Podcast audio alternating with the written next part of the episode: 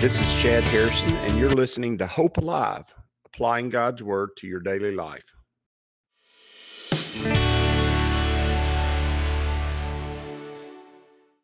Hi, this is Chad Harrison, and I am the teaching pastor of Lake Community Church and have been serving as a pastor for 25 years. I'm also a practicing attorney. This podcast is designed to help you study God's Word and find God's will for your life. I pray in the name of Jesus right now that God would open up his word to you and allow you to see him and to know him and to know his will, that you might glorify him and that you might walk in faith and power each and every day, especially today, in Jesus' name. Good morning. Welcome to Lake Community Church's morning Bible study. We are in Exodus chapter 20, and we're dealing with the Ten Commandments, and we are in I, I, would say if you if you ask people the big the the Ten Commandments, if you asked them what are the Ten Commandments, giving me some of the commandments. I'm talking about a man on the street type situation. If you ask them, uh, man on the street, what are the Ten Commandments? The first one what they would give you is thou shalt not murder, or do not murder, or do not kill, or thou shalt not kill. You'd get some form of this commandment. It is it is one of two of the shortest commandments in scripture. In fact, in the Hebrew, it's only two words, and it pairs with uh, verse 15, which is, You shall not steal, as the shortest verses in Hebrew and in English, because they're only two words. And it's an interesting understanding, and uh, and to know it means it means something very important. First of all, it is it is not properly translated. You shall not kill.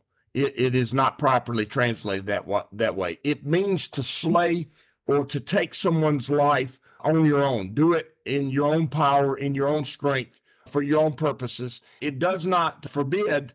It does not forbid murder in, in the sense of killing someone by the government or by a governing authority. In fact, quite clearly in Scripture, Scripture says that. In fact, if it, the punishment for murder in in scripture is to be killed by other people. So obviously, if the punishment in the Old Testament was to kill the murderer, then that would make the people who kill the murderer murderers, and then you'd have to kill them. And as you work your way out of that, you realize that everybody dies. So that's not what it means. What it means is to take life or to shed innocent blood. And by the way, that's what the Old Testament is dealing with. That's what the Old Testament's talking about. It's talking about the taking of innocent blood. And by the way, I think this is the most important one verse in order to understand your own depravity and your own sinfulness. It is a picture of, of death. It's a picture of you becoming the instrument of death. And by the way, that's what we become through one man. The Bible says death entered the world. And how did death for all people enter the world? It entered the world through Adam's sin. And Hebrews tells us that, and we understand that man is the man is the conduit by which sin and death entered the world, and we are in many ways in our hearts murderers. As we look at Scripture and as you kind of understand that, it says, "Let no debt remain." Let me read. Found it. He says, "Let." Why am I not near that? Anyway, he says, Let no debt remain outstanding except the continuing debt of love one another. For whoever loves others has fulfilled the law. Now, listen, the commandments you shall not commit adultery, you shall not murder, you shall not steal, you shall not covet, and whatever other commandments there are or may be are summed up in this one commandment love your neighbor as yourself. Notice how God's taking these commandments that we're going to be dealing with over the next few days. He takes all those commandments don't commit adultery, don't steal, don't murder. These are sins against other people. And he says you can sum them all up in a positive way. You can sum them all, them all up in my nature and my character. You can do that by saying, love one another. Jesus explained this in some greater detail in the Sermon on the Mount on Matthew 5. He said, You've heard that it was said to the people long ago, You shall not murder, and anyone who murders will be subject to judgment. Then he says, But I tell you, notice, he gives them the law, and he says, Okay, that is your standard, but I'm fixing to take the standard up same thing we saw in Romans. I'm fixing to take that standard up and show you that standard is insufficient for you. And when I say insufficient for you, it's insufficient to bring you to grace and to goodness and to holiness. It's sufficient enough to prove that you're sinful. It it meets the standard into saying that you're a lawbreaker and that you're sinful, but he doesn't want that. He doesn't. he's not teaching that. What he's teaching is I want to move the standard up. I want you to be not only cognizant of your sin, but I want you to actually move up and become something different, something new. And he says, But I tell you that anyone who is angry with a brother or sister will be subject to judgment. What? So if I'm angry, if I hate, if I am upset with my brother or sister, I'm subject to judgment? The answer to that is yes, because the issue is not the murder. The issue is not the actual act of murder. That's not the problem. The problem is that we as human beings, we as people, we're in our hearts sinful. And what is in our heart comes out in our actions and comes out in our speech. James teaches us that. What, who we are on the inside. Jesus said, out of the overflow of the heart, the mouth speaks.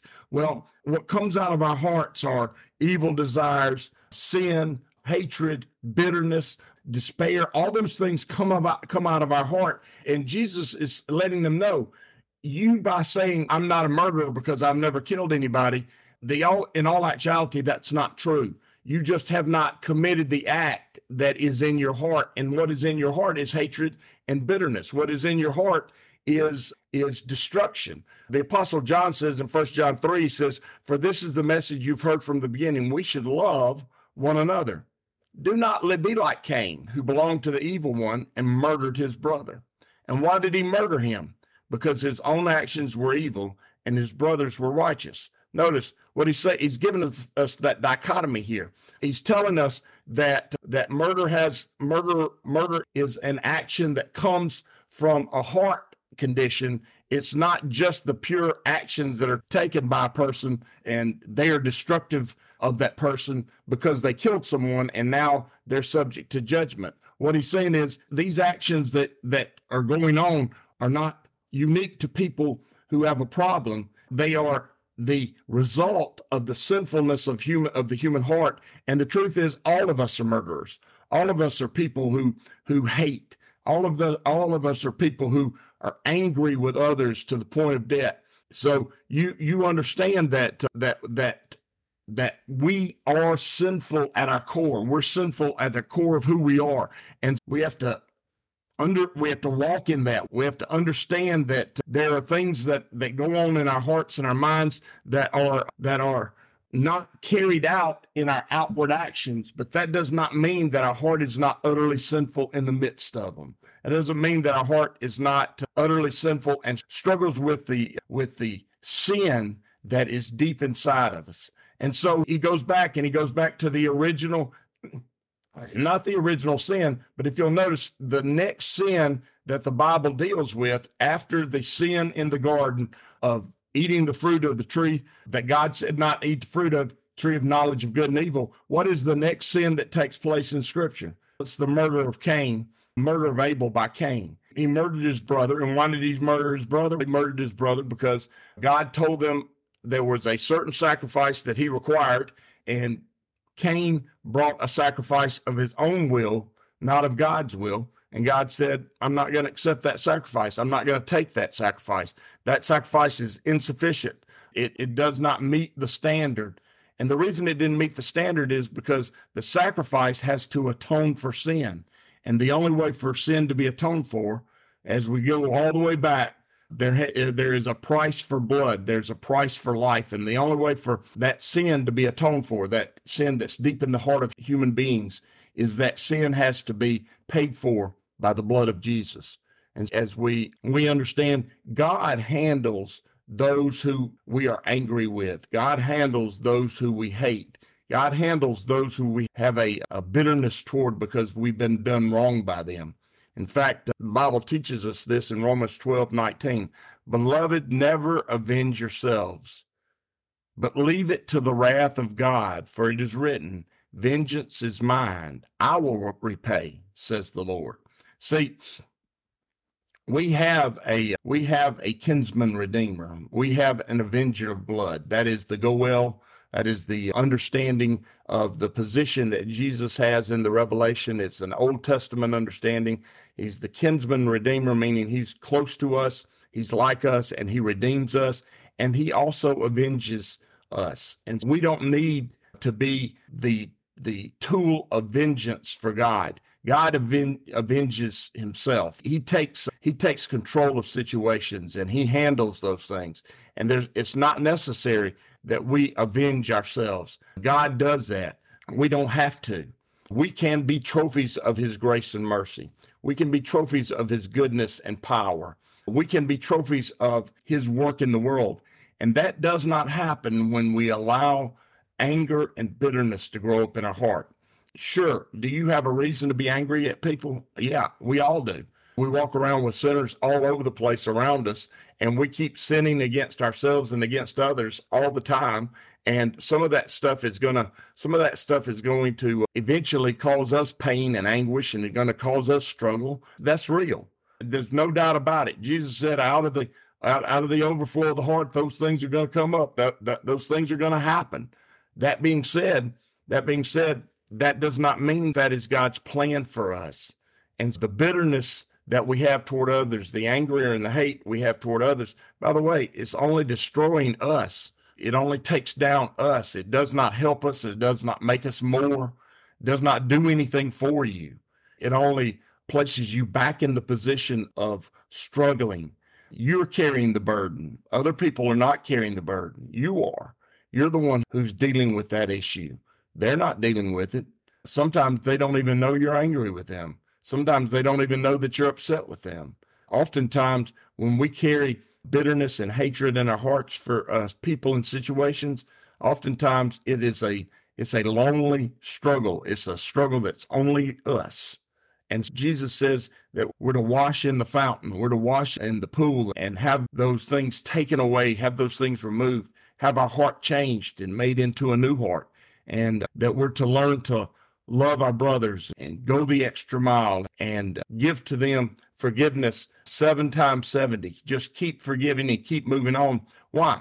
Not that they're going to always accept it. They're all that, that that forgiveness is going to change them or that they're going to receive it because a lot of times they're not. But what is it going to do for us? It's going to take that burden off of us. No longer do I have to carry the burden of the sin of others in the sense of carrying the burden of their sin against me because I have released them from it. And in releasing them, I release myself. In releasing them, I move forward and become the thing, the things that God has for me to become. And I lay aside the uh, struggles of this world and I become God, God's gift to the world of faith and light and hope. And as you go today, as you head out, the Bible does say, do not commit murder, do not murder. But the truth is, I have murder in my heart. So the issue is I've got to deal with that. And the way I deal with that is I cover it in grace. I allow God to take, ha- have that. I hand it over to him. And, uh, and then I allow God to deal with me as his trophy of grace and his trophy of mercy and trophy of love. We are to walk justly before God, but we're to love mercy and uh, we're to be humble as we live before him. And the way I'm humble is I, I, realize that I'm a hateful, sinful person myself. And only by God's grace am I changed. And so I give that grace to others as they have done wrong to me. Because the truth is they were just doing wrong to God and I was in the way. And need to give them the grace that God has given me. And by doing so, I, I unburden myself of that pain and struggle. I pray that will be the case for you that those angers and bitternesses over slights and wrongs that are done to you, you'll lay them down and you'll take up the good and great grace that God has given you, and that you'll pour that out on all the pain that comes from those wrongs, and that you'll become the best you possibly can be. As you go today, I pray that the Lord will bless you and keep you, that He'll make His face to shine upon you and that he will give you hope and peace today in Jesus' name.